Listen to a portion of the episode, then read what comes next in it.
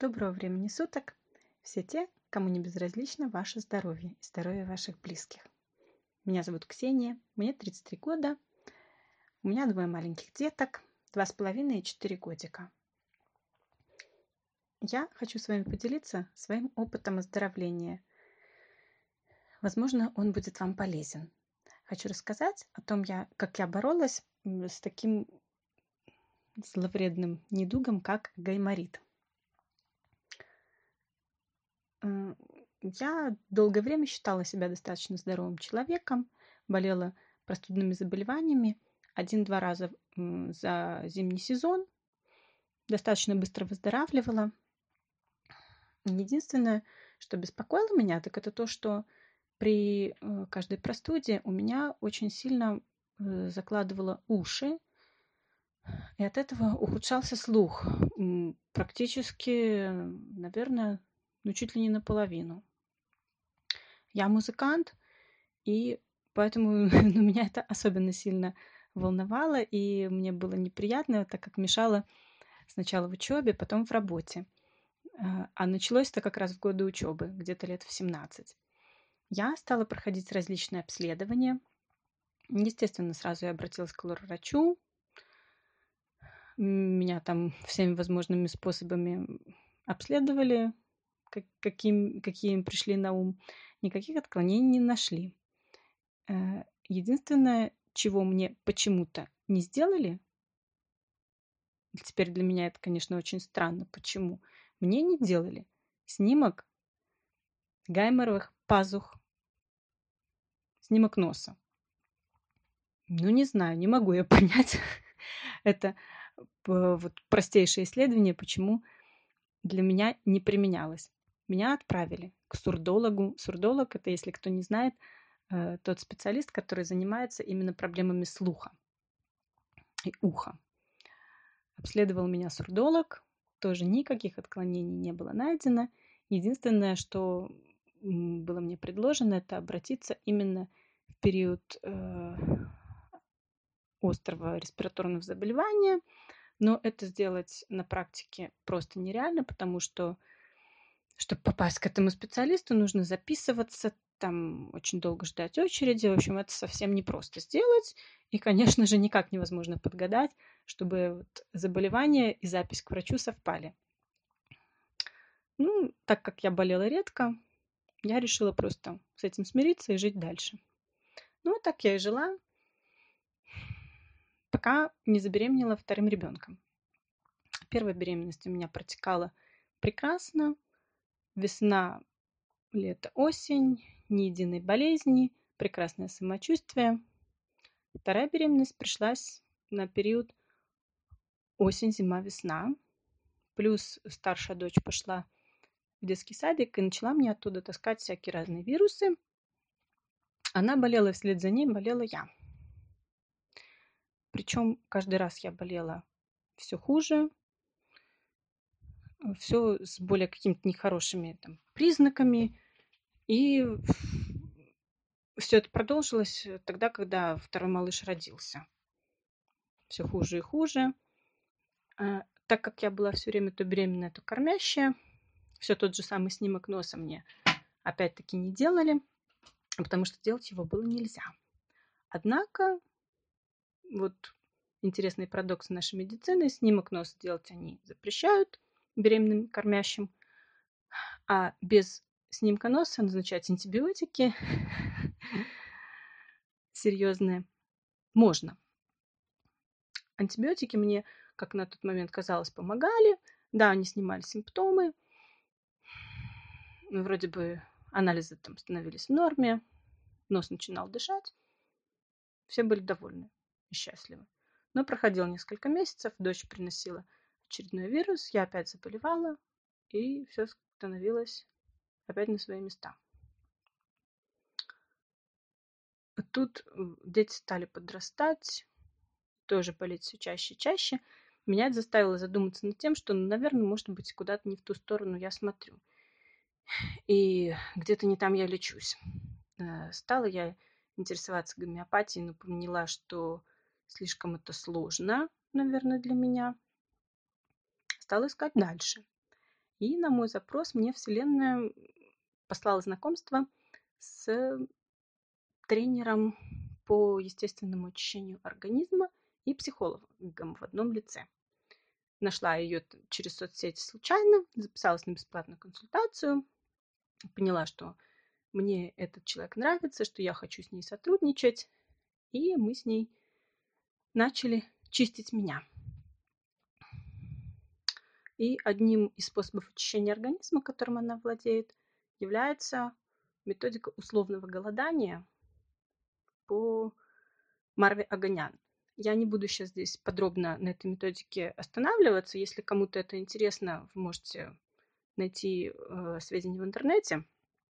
Ну и опять-таки не хочу с, э, свою некомпетентную, может быть, там, интерпретацию какую-то в ваши уши вводить. Ну, в общем, я стала голодать, и моя тренер меня предупредила, что в процессе голода возможно обострение, и даже, скорее всего, что оно будет, обострение всех хронических заболеваний, которые накопились у меня за все годы, мои 30 с лишним. Ну, так оно и случилось. И первый мой длительный голод обострился мой гайморит о котором я еще не знала тогда. А узнала я о нем очень странным способом.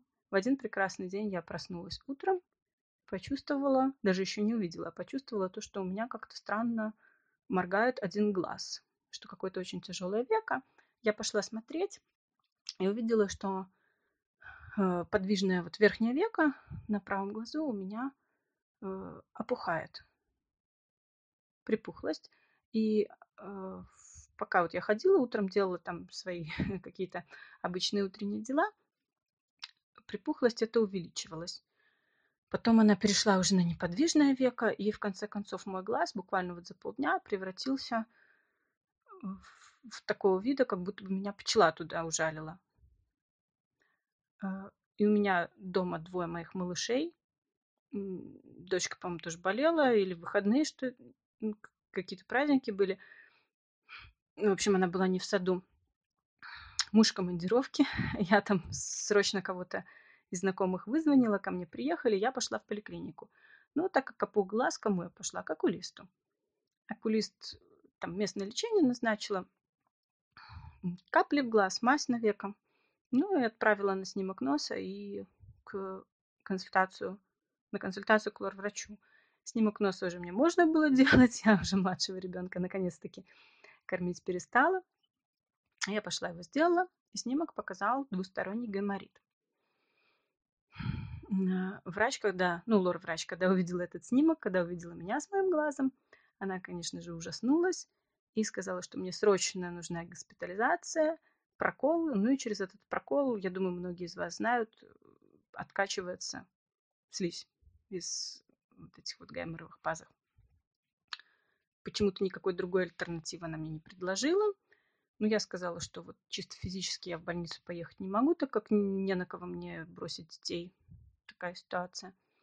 Тогда она мне назначила укол антибиотика, который там еще нужно было каким-то странным способом таким подбирать, что нужно было купить один укол, уколоть, э, понять, э, там по каким-то признакам они должны были, подходит он мне или нет, и тогда уже принимать решение, колоть ли его.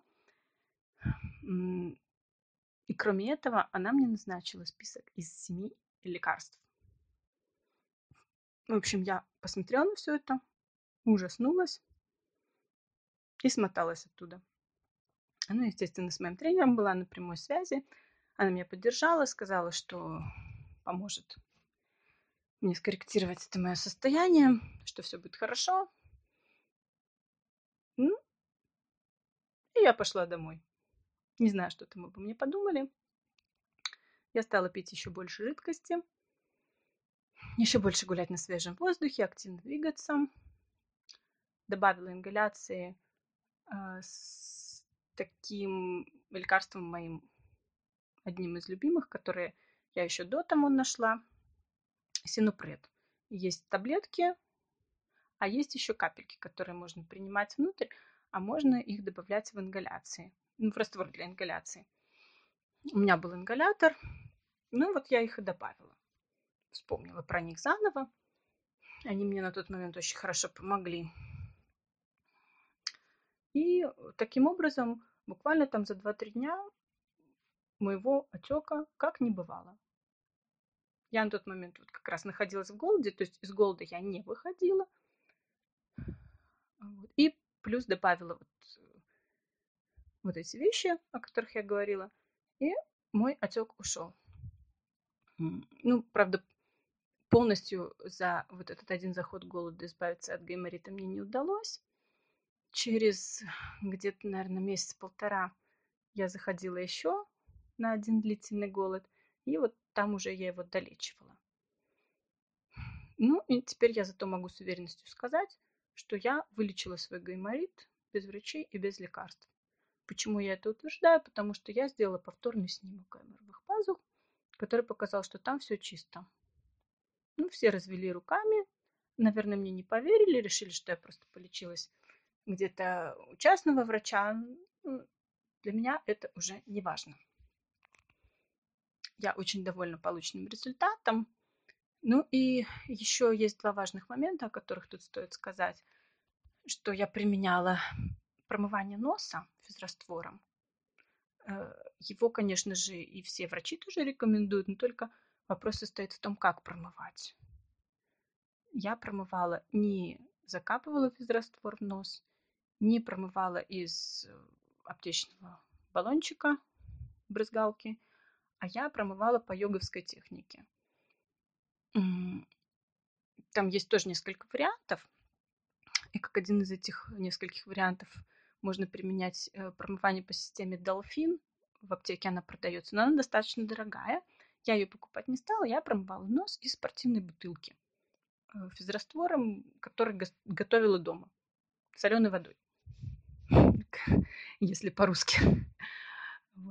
И еще применяла одно очень сильное средство, которое Э, пропагандирует та же Марва Аганян, можно у нее почитать об этом, это капли цикламена. Цикламен – это такое растение, родственное фиалке, ну, там только он должен быть лесной для того, чтобы эффект был лечения более ярко выраженный. Э, покупается либо у травников его корень и самостоятельно готовятся капли.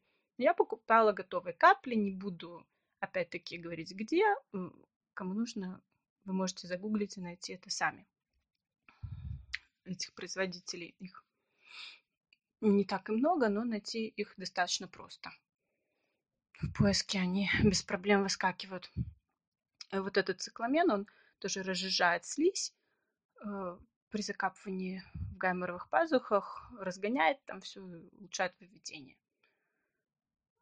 И я сейчас заканчиваю как раз курс этого цикламена трехмесячный. Вот, могу сказать, что я свою проблему, проблему решила. Ну и, конечно же, э, в перерывах между заходами голода я скорректировала свое питание, в чем мне, опять-таки, помогла мой тренер, э, в сторону более здорового, более сбалансированного. Стала кушать гораздо меньше животных белков. Я считаю, что это тоже мне помогло. Хочу вам пожелать больше задумываться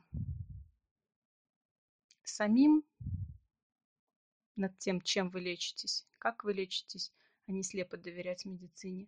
В то же время, конечно, полностью отказываться от помощи врачей не советую, хотя бы из-за того, чтобы иметь возможность провести диагностику. Без этого тоже, наверное, никак в современном мире, я считаю, глупо от этого отказываться. Нужно знать точно, с чем ты имеешь дело. Но слепо доверять нельзя. У каждого должна быть своя голова на плечах. И ищите и обрящите. Нужная информация всегда приходит в нужный момент. Возможно, тот способ, который я описала, это не ваш способ, и вы найдете свой. Желаю вам успеха в этом поиске и на вашем пути к здоровью. Всего вам доброго!